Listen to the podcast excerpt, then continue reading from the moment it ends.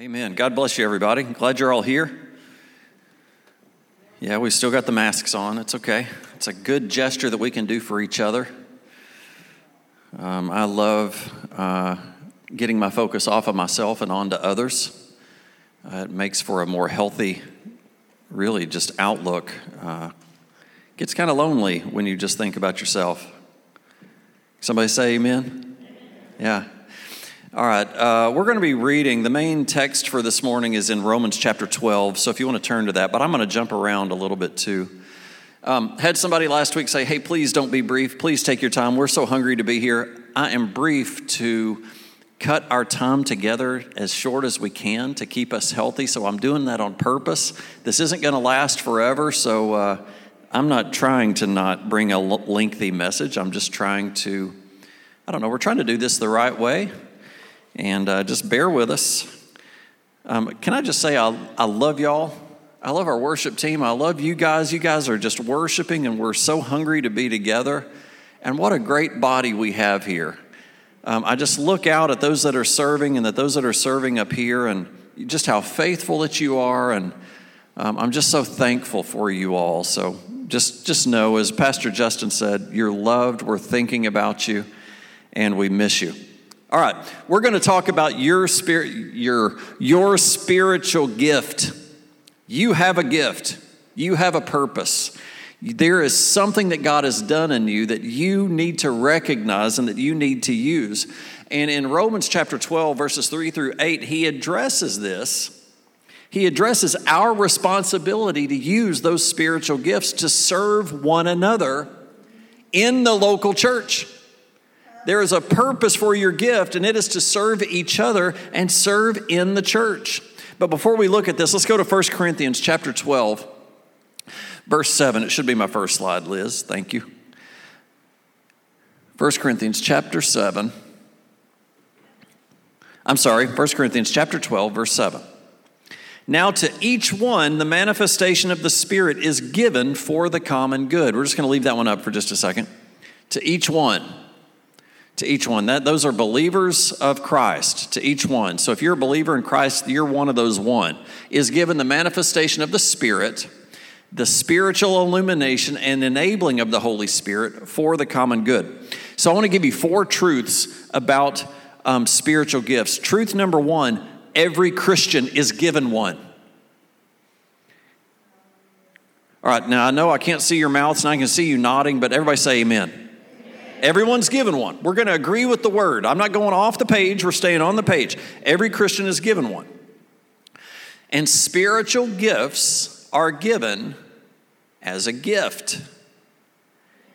Is that the way that this one's written from the Amplified?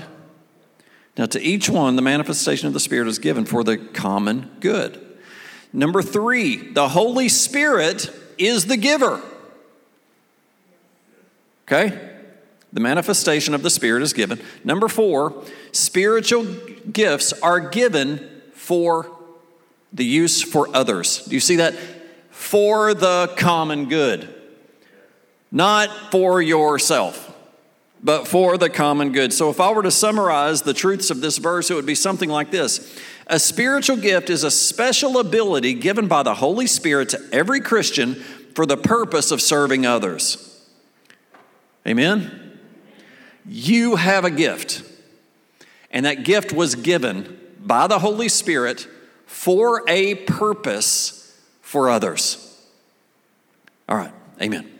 So, if we're going to dive into Romans chapter 12, verse 3, and I believe that it's going to show us three attitudes that should mark every Christian as we seek to live, live out this transformed life in the area of serving one another through the use of your spiritual gift. Everybody say, I have a gift.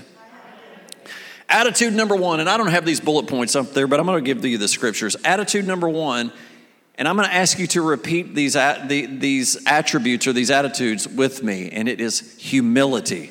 Say humility. Humility is the way we should behave according to the Word of God.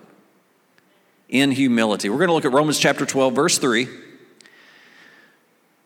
It says, For by the grace of God given to me, I say to every one of you not to think more highly of himself and of his importance and ability than he ought to think, but to think so as to have sound judgment.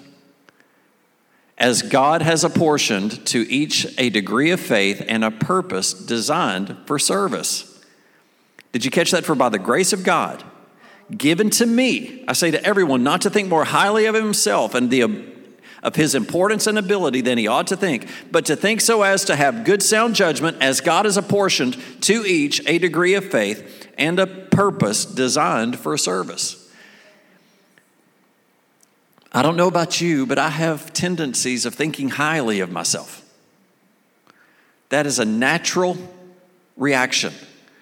But the supernatural reaction is to not do that is to lay that aside. Now, it's good to be confident, it's good to know who we are. You need to know who you are. You are a child of God. You have the Spirit of God in you. The same power is in you that raised Christ from the dead. But we must not abuse that to where it's about me and my desires and what I want, but it is about seeking, um, seeking humility thinking less of ourself and more of others and more of what God wants from my gift. God empowers me not so that I can do everything I want, but so that I can have impact on the world. You have a gift on purpose to literally change the world. When it comes to using spiritual gifts, the fundamental attitude that should mark a transformed life is humility. No room for having high opinions of themselves. Do not think of yourself more highly than you ought. All of us are indispensable. There's a saying that God buries his servants and continues with his work. The graveyard is proof that God's church goes on even after God's people have passed away. Great men and women of God have passed away, but God's church still goes forward. You are important. But when we start to think more of ourselves than we do of others, we have missed it completely. 1 Corinthians chapter 4 verse 7 reminds us that uh, we, we, have what we, all we have is a result of God's grace. It says, "For who makes you different from anyone else? What do you have that you did not receive? And if you did receive it, why do you boast as though you did not?" All throughout Scripture, it talks about why are you boasting? You have what you have because of what, who God is, not because of who you are. What do you have that God didn't give you? Nothing. Nothing. I have lots of thoughts there. That's why there's no room for boasting or developing a sense of superiority concerning our giftedness. All we have is the result of a sovereign God choosing to give gifts to us for the benefit of others and ultimate for his glory. I was talking to uh, Bill Barnhill, uh, one of uh, our lead, our lead greeter, Bill and Lynn, and about how I, I, I am very systematic in my thinking. I think God's kind of given me a, a way to, to look at things that's very much in a box. And most of the time, I think my box and my schedule is perfect.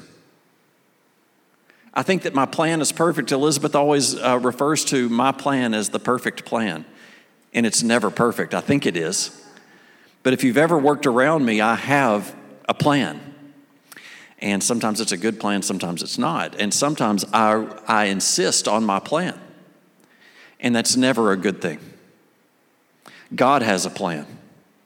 God will mold and make my plan. Now, He used me to plan, he, He's using me. But if I get in the way of that, all I do is just lead us down the wrong road.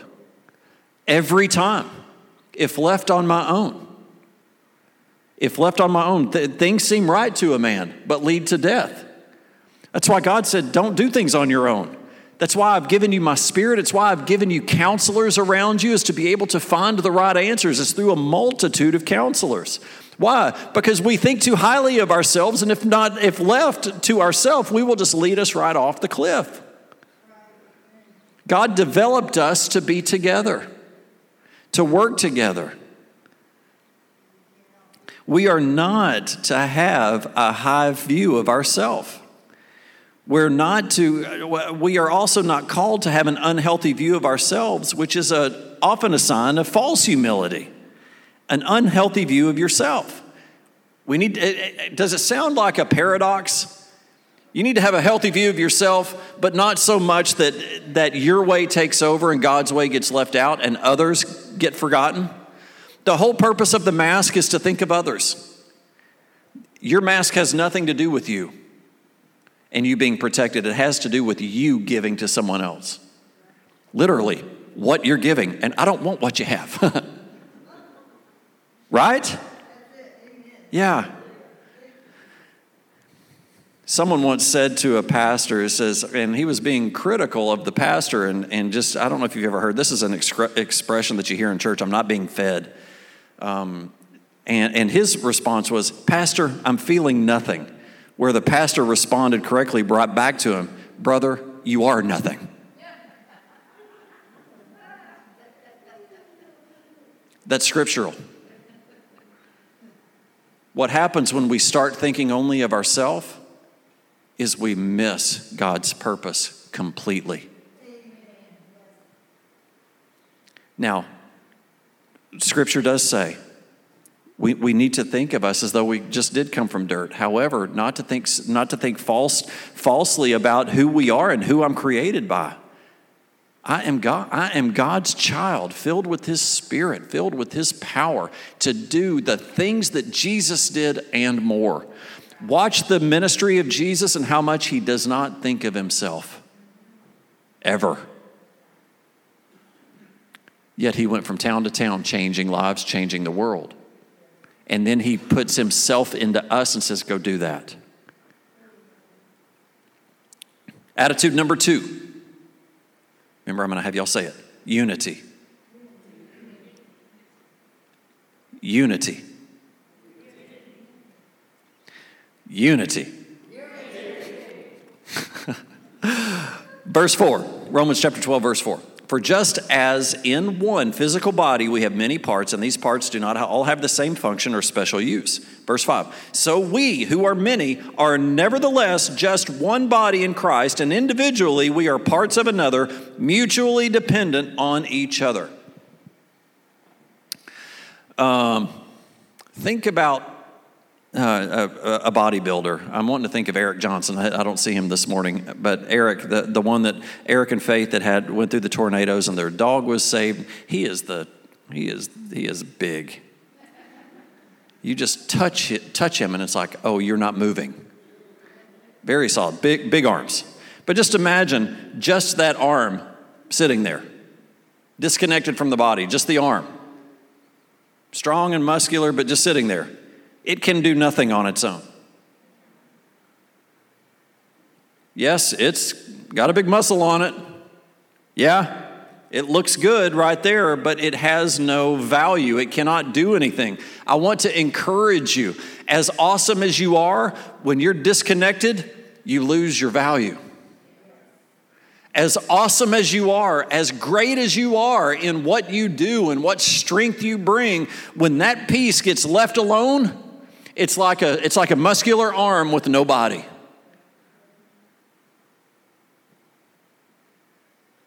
This is, not, this is not to be a depressing word. This is to be a word to get connected, to think less of ourselves, to get unified, and to literally change the world. Change our marriages, change our families, change our church. Unfortunately, that arm starts to think, man, I'm the most awesome thing ever. I can do everything. I don't need the head. I don't need the heart. I don't need the lungs. I don't, I don't need you. And that's what happens to us when we start to think highly of ourselves and we lose our humility. What, what's, the, what's the opposite of humility? Pride. That's what sneaks in. And then what happens is we lose our unity. And I want to encourage you the blessing of the Lord is where unity is. That's where the blessing is, is where unity is. That's what Psalm says. So, we must have this attitude of unity be united in Christ, be connected to the body, strive for unity to serve with one another. Elsewhere in 1 Corinthians chapter 12, but I don't have this one for you, the physical body, Paul uses the physical body to illustrate the point of the body, the, how, how, how within the body of Christ each Christian needs other Christians, and concludes, and I quote, there should be no division in the body, but that it, its parts should have equal concern for each other. When I start to realize what my part is, that's not so that I can just focus on my part but start to look how my part works with your part. Equal concern with the other parts. How, how do we work together? And how, how is my behavior and the way that I'm approaching this causing you not to be able to flourish in what, you, what you're called to do? Because I can have that impact. I can cause disruption. I can cause a break in unity in the way that I behave. So, always considering the other parts of the body, meaning you and me, I'm considering you, but also thinking about how do I work with you? And how am I negatively or positively um, making this work better? How, what is my part? And if I will begin to think less of myself and more of you and how you work, I'll start to find how I should work.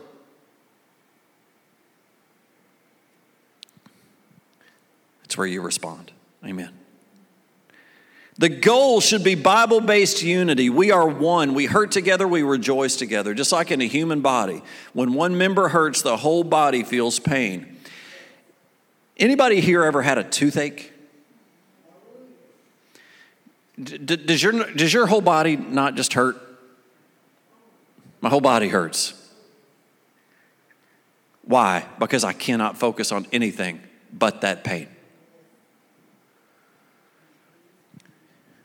The same way that the, the church body should react. When one hurts, we all hurt. When one rejoices, we all rejoice.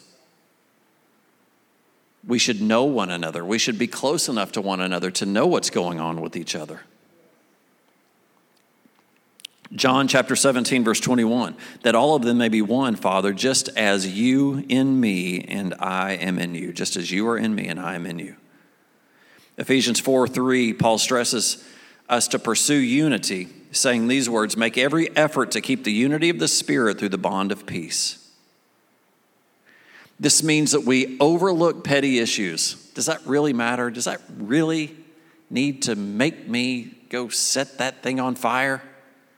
Or is it something that I can overlook? I will tell you, you hang around me long enough, we'll have a petty issue. I'm just that kind of person. I like certain music. I like it at a certain volume. I like certain food. I don't like other food. I like the temperature, this temperature. I like, um, I like my stuff in place. I'll make a mess in other places. I mean, I, I, I've got issues. Just walk around with me just for a minute. You'll find a petty issue. But is it worth breaking over?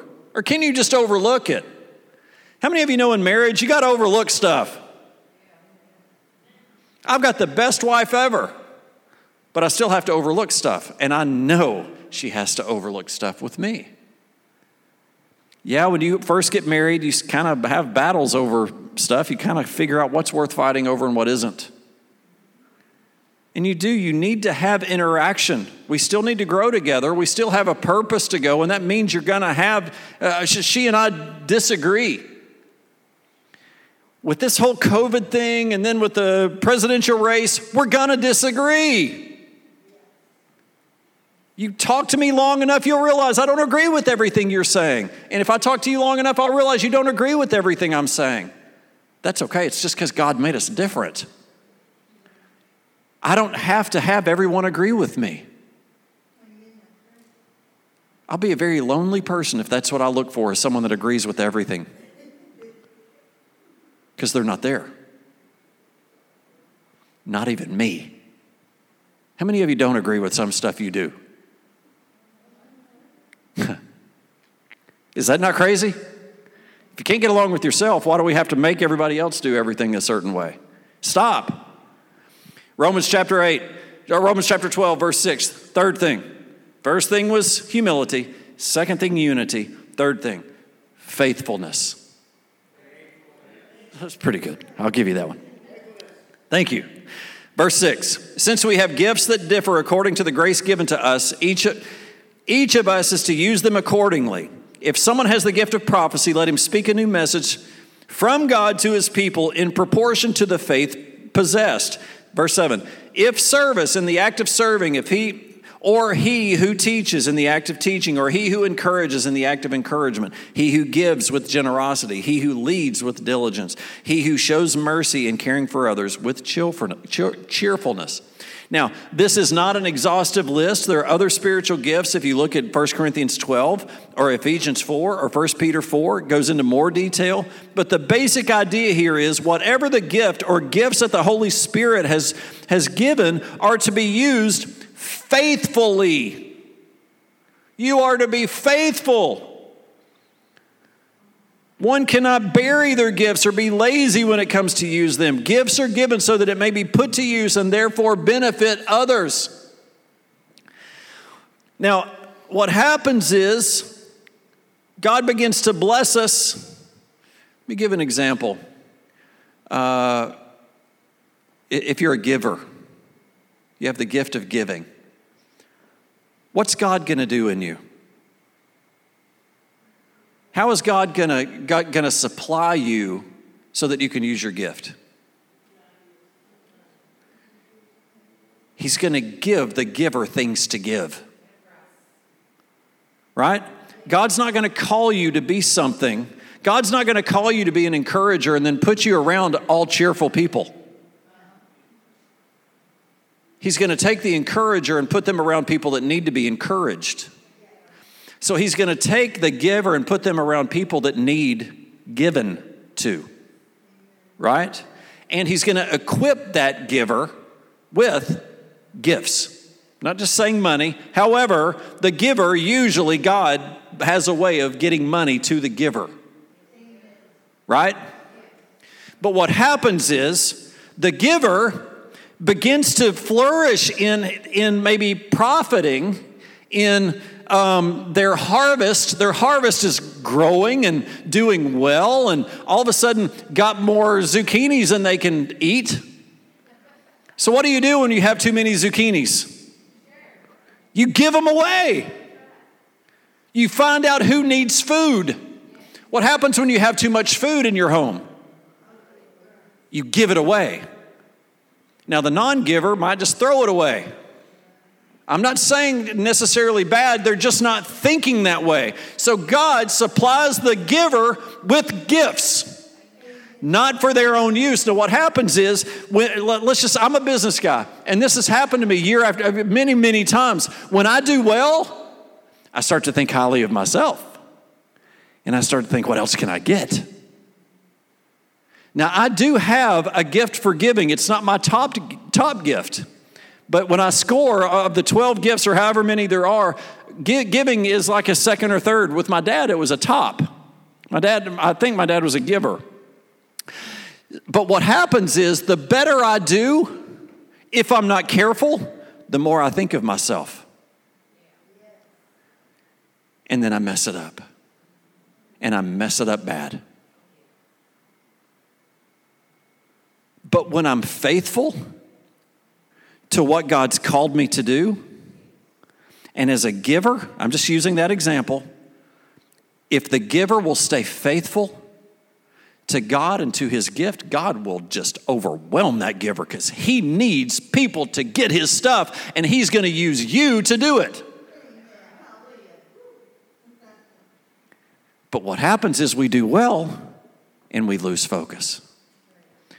So I'm going to end right there. I want to go into what the challenges are with using our gifts, but I'm just going to I just want to encourage you. God has a gift for you. And what's awesome is, is that when we start to find that and start to seek that and start to be faithful to that, God starts supplying the way to use that gift. You know, He shows you. Now, you may say, Pastor, I don't know what my gift is. I'm going to give you a couple examples. Ask someone.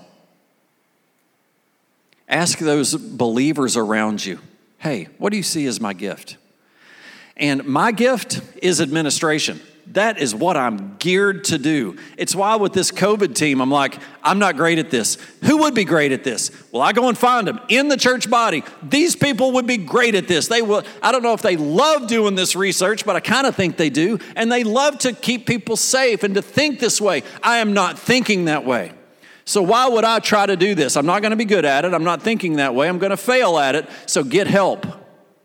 That's where God's gifted me as an administration to be able to see hey, move this piece here, move this over here. So ask someone, what am I good at? If, if that doesn't work for you, start praying God, what does my church need? And start serving right there. Most of the time, God will funnel you right to where you need to be based on God's need in the church. Just start serving. Just put your hands to work and seek God. Be humble. It may not be just what you like. What does it have to do with you? It doesn't. Make it not about you. Start, start working for someone else and praying, God, use me where you want me and I'm going to serve right here. It may not be my spot, but I'm going to serve right here. And God, I'm just going to trust you to move me. It's what He did with me. Started serving in the sound booth, and then m- movement started, and I couldn't stop it. You have a gift that is awesome, that's overwhelmingly awesome, and it's supernatural. The output the production of your gift is supernatural. What it's able to produce is supernatural. What I mean is, you can't put a natural number on it. God will blow that away. Whatever you think you're going to be able to do, working in your gift with the power of the Holy Spirit working in you, it's exceedingly abundantly more than you could think or you could ask. That's what God does in you. So I want to encourage you humility, unity, faithfulness. Humility, unity, faithfulness. Amen. Will y'all pray with me? And I'm going to dismiss you. Father God, I just pray right now for each and every family here, those that are on Facebook and on Instagram. You may be here today and you may not know the Lord. Can I just ask you, everybody that's here and those that are watching that are believers, would you just pray with me that those that may be watching or maybe in here that doesn't know Jesus would give their heart to them right now? I just ask you all to pray. Father God, in Jesus' name, those that are hurting, those that are looking for an answer. That answer is Jesus. And the Word of God tells us that all that call upon the name of the Lord will be saved. Where you sit right now with nowhere to turn, you may have the darkest thoughts ever. I want you to hear me. Your answer is Jesus. Cry out to Him right now. Turn your heart right now from what you're walking through to Him. Ask Him to come. Ask Him to come in. Jesus, I turn to you right now in desperation and ask you to come into my heart. If that's you, I want you to know that when you ask, He comes. He's waiting for you to open up the door of your heart and that he comes in. Scripture tells us that. Now, if that's you and you just made a decision right now just to choose Jesus, get in his word and let him prove himself true. If you don't have a Bible, I want you to email the church. I want you to call the church. I want you to call another believer and ask them for a Bible. We will give you one. You've got an app on your phone. Look it up and start looking at Scripture. Start in the Gospels Matthew, Mark, Luke, or John. Start in John. Start in Galatians. Start in Hebrews. Just start. and ask the Lord to prove himself true. God is faithful, and he has a plan for you. And that plan is a plan of hope and a future. And he loves you. Thank you, Jesus, for saving us. It's in Jesus' name we pray. Amen. Church on the Hill, God bless you. Remember, Wednesday night we'll still be streaming at least through the month of May. And then, whatever changes that we have for the service, we'll be uh, informing you of that. God bless you. Wednesday night at 6 o'clock, Instagram, Facebook, uh, YouTube. God bless you. Y'all have a great week.